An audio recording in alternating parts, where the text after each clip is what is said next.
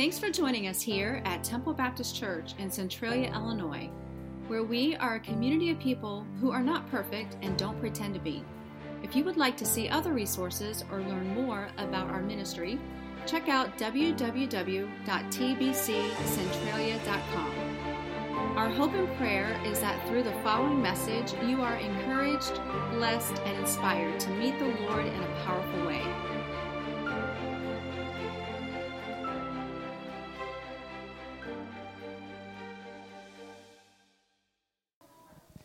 All right. Have you guys ever had a day where you feel felt like nobody liked you?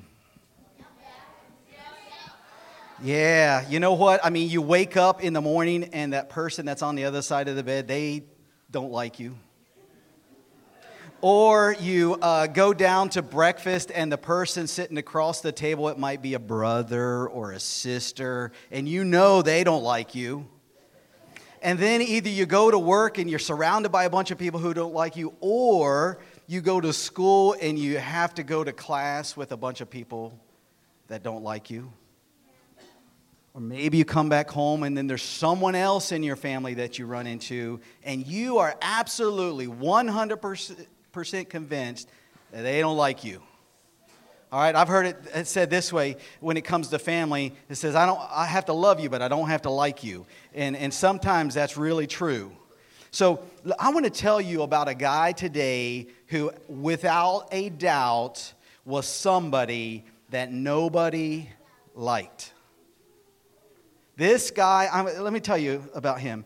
First of all, uh, he had accomplished everything that he could possibly accomplish. Matter of fact, there's a guy by the name of C.S. Lewis, and he talks about the inner ring. And, and what the inner ring is, is that we always are looking for a, a, a way to fit in at a higher level.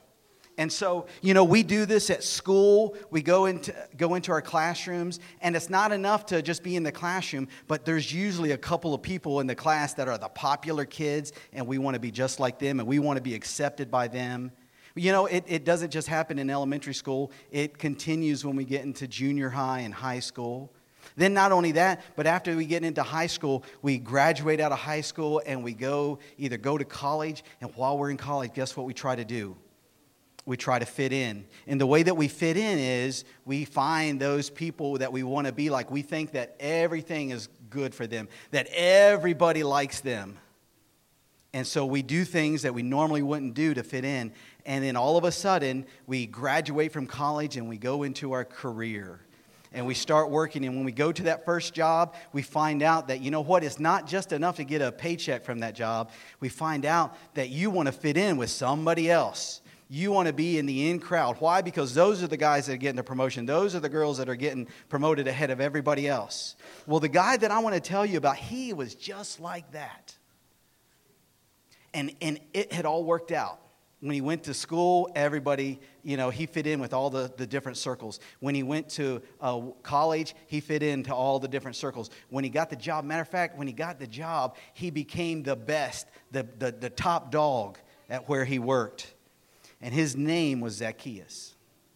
Now, let me tell you a little bit about Zacchaeus. When we talk about these inner circles that we try to fit into, there's written rules and unwritten rules. The written rules are this this is what you have to do to get hired, this is what you have to do to get to, to class, this is what you have to do to get A's and B's. But then there's a bunch of unwritten rules. Even in elementary school, they have unwritten rules. You know where you see the unwritten rules? When they go outside for recess on the playground. You see the unwritten rules when they're riding the bus home. You see the unwritten rules when you go to that job or in college and you're trying to fit in and you'll do anything that they ask, sometimes compromising our values. And here's what's interesting that this is not necessarily something that's evil or bad, but it's something that is a lot of times unavoidable. We do this. We try to fit in. We try to fit in to help ourselves. We try to fit in to help our family. We try to fit in to help those that are around us. And sometimes, after we keep trying to fit in, we don't recognize who we became. And I think that's exactly what happened to Zacchaeus. If you'll open up your Bibles to the book of Luke, chapter 19, I'm just going to read a couple verses, and I want to tell you the story of Zacchaeus. Luke 19 and verse 1, it says this He entered Jericho and was passing through. Now, the person that entered Jericho and that was passing through is Jesus. All right, so Jesus entered Jericho and was passing through. In verse 2, it says, And behold, there was a man named Zacchaeus. Say Zacchaeus. That's right, there was a man named Zacchaeus, and it says he was a chief tax collector. He was the boss, he was the one who told everyone what to do and, and how to do it. And listen to this, and he was rich. You see, Zacchaeus, he'd fit into all the circles. He had gotten everything he wanted about a life. Matter of fact, if you looked at Zacchaeus, his social calendar was full. If you looked at him really closely, you'll find out that all those promotions that he wanted, he got. If you look at him closely, you'll find out that his bank account was full. It says he was rich. But at the end of the day, if you look really, really closely at Zacchaeus, you'll find out that he was empty. So let's continue to read in verse 3. It says, And he was seeking to see who Jesus was. You know, nothing's changed. This was almost 2,000 years ago. Today, we're still seeking to see who Jesus was. That's why we uh, titled this uh, VBS Zoom In and Focus on Jesus. Because all of us have that emptiness that we're looking for, and the only person that can fill that is Jesus. In verse 4, it says, So he ran on ahead and climbed up into a sycamore tree to see him, for he was about to pass that way. And when Jesus came to the place, he looked up and said to him, Zacchaeus, hurry and come down, for I must stay at your house today. So he hurried and came down and received him joyfully. And when they saw it, they all grumbled. He has gone in to be a guest of a man who is a sinner. And Zacchaeus stood and said to the Lord, Behold, Lord, the half of my goods I give to the poor, and if I have defrauded anyone of anything, I restore it fourfold. And Jesus said to him, Today salvation has come to this house, since he also is a son of Abraham. For the Son of Man came to seek and save the lost. You know, as I read those 10 verses, there is a big story hidden inside of those. As we look at Zacchaeus and we look at Zacchaeus' life, there's three things that we all need to remember. Because I think that just like Zacchaeus, we're all trying to fit into that next inner ring. We're trying to reach that next level. And sometimes, if we're not careful, when we reach that next level, when we get to where we think that that's, that was it, if, we, if I could just achieve that, it's going to be perfect. We look at ourselves in the mirror and we don't recognize who we are. You know, and so these are three lessons we can learn from Zacchaeus. And number one is if you want to see Jesus, if you want to have an encounter with Jesus, you have to be intentional. You know, that's our job. It, as a, uh, somebody who's seeking Jesus, we have to be intentional about that. We have to go out of our way and look for him. If you think about what verse uh, 3 in this said, it told us that Zacchaeus wanted to see Jesus. He desired to see him. But if you keep on reading, you're going to find out that he has a couple problems. That number one is that not only do we have to learn to be intentional, but we also have to be aware. And here's what we have to be aware of, just like um, Zacchaeus. We have to be aware that there are going to be obstacles. Now, if you look really closely, Zacchaeus had two different obstacles. He had a physical obstacle and he had a mental obstacle. The physical obstacle that Zacchaeus had was that he was short. Matter of fact, I used to sing a song in Sunday school and it said Zacchaeus was a wee little man. And I don't know how big a wee little man was, but it's not very big. All right? And so this wee little man had a problem. He wanted to see Jesus, but there was a crowd around Jesus. And because he was so short, he couldn't get in there. But the second problem was a mental problem that he had was, remember I started this off in that have you ever had one of those days where nobody liked you? Well, Zacchaeus had one of those every day. Why? Because he was not just a tax collector that nobody liked, he was the boss tax collector. And he told them how much money to, st- I mean, take from the people. And so what happened is, not only was he um, intentional about this, but what, as we look, we see that he was aware of these obstacles. And so not only did Zacchaeus have two obstacles, the crowd, the physical obstacle and the mental obstacle. The people didn't like him. Because if Zacchaeus would have walked up with his money, do you think that normally he could have got to where he wanted to go? You bet he could have. But here's what happened when people would see Zacchaeus coming, they would like lock arms so that he couldn't get through. And because he was a wee little man, you know, he had to find an alternative. Did that stop Zacchaeus from having an encounter with Jesus? That he had the, the crowd in his way? That he had the um, fact that he was a short person in his way? It did not. What he did was he found a sycamore tree and he climbed up in it and he waited for Jesus to pass by. So, not only do we see that we need to be intentional, but we need to be aware. And here's what he, those two things he was aware of, but it's not just Zacchaeus. You know, we have the same things that we need to be aware of. Usually, we have two different obstacles that keep us from having an encounter with Jesus. And here's the first one it's a physical one. It's called hypocrites in the church. Matter of fact, as long as I've been in the church, whenever I talk to people about coming to church, here's what they tell me every time. They say, There's too many hypocrites in the church. Now, I just want to tell you that, you know what? They're right. They're 100% right. Every church is filled with hypocrites. Matter of fact, I will tell you today the biggest hypocrite in this room is this guy right up here. You know, there are things that, like, uh, as a Christian, that I want to do every day, but sometimes I don't live up to that. You know, sometimes there are things that, um, you know, core values that God has put in my heart that I don't live up to. And when I don't live up to those values, guess what I am? I'm a hypocrite. And so when I talk to people outside of the church and we invite them to come, they, they, almost exclusively, the number one reason why they don't come is there's too many hypocrites. Well, it's just not a physical barrier that keeps us from having an encounter with Jesus, there's a mental barrier too. And that mental barrier is this that every one of us realize that not only is the church full of hypocrites, but we're all hypocrites. You know, there, there's, you can see this uh, little image up there on the, um, the screen. And if you look at that inner dot, that inner circle, that's who we really are. Like, if, if you are honest completely with your friends, with your family, with everybody, that's who you are. And you know exactly who that person is. But here's what happens we build this bigger circle around ourselves, and this is what we allow people to see. This is who shows up to work. This is who we write down on our resume. This is the person that everybody uh, sees on Facebook. And the difference between who we really are down deep inside and who that big circle is that we allow people to see, that's the hypocrisy.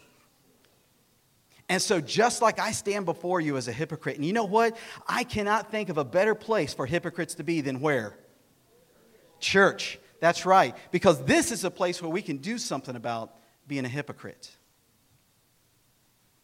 And so, just like Zacchaeus, we have to not only be intentional about going and seeing Jesus, not only do, do we have to uh, be aware that there are physical and there are mental things that are going to keep us from having an encounter with Jesus, but, but the last thing is, I want you to understand that we have to learn to be honest.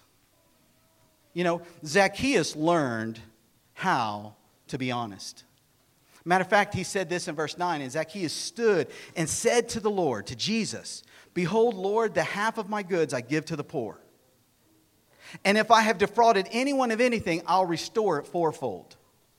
Now, I don't know about you, but Jesus didn't tell him that he had to give that money up. What happened was he had an encounter with Jesus and it changed his heart.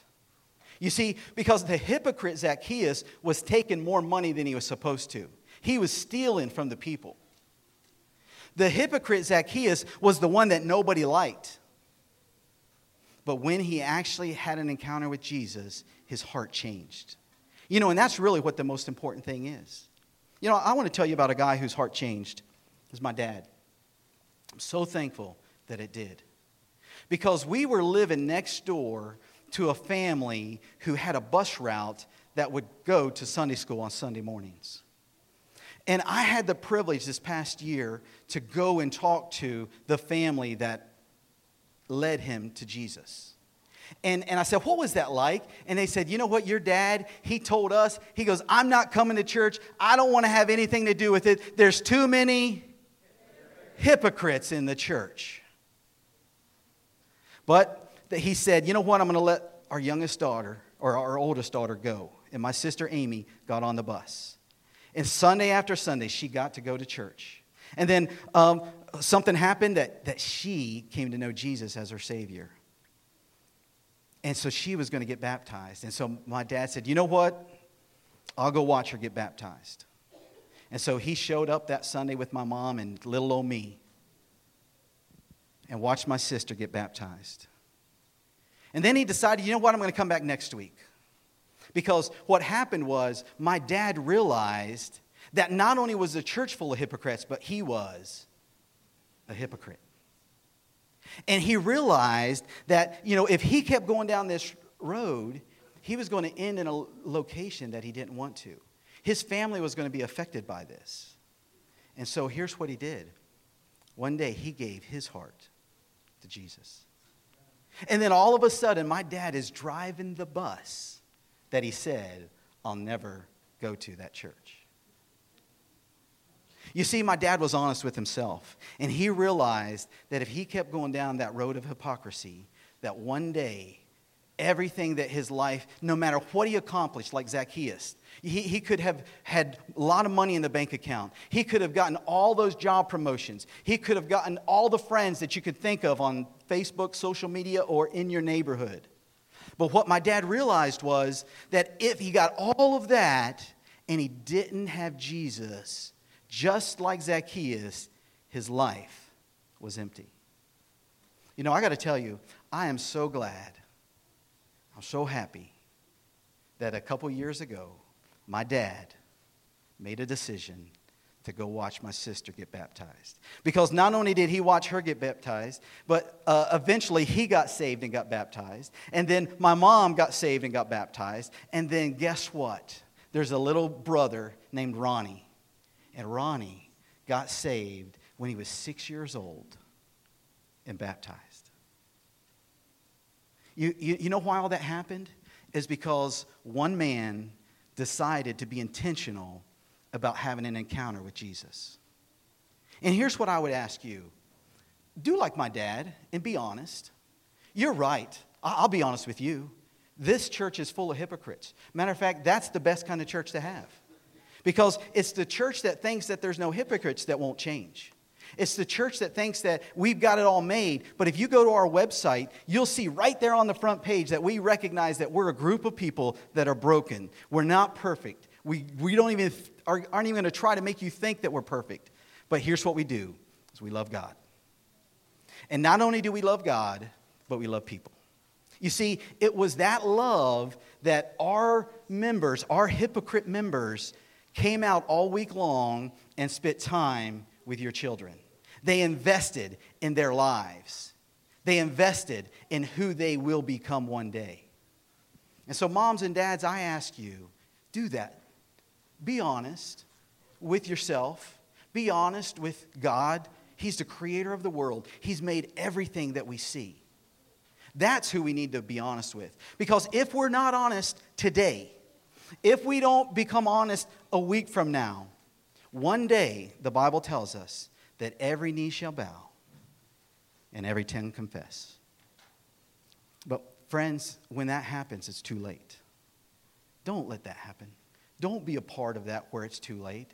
Instead, zoom in and focus on Jesus. And remember this in verse 9 and verse 10, it said, And Jesus said to him, Today salvation has come to this house, since he also is the son of Abraham. And Listen to this for the Son of Man came to seek and to save the lost. That's why Jesus is here.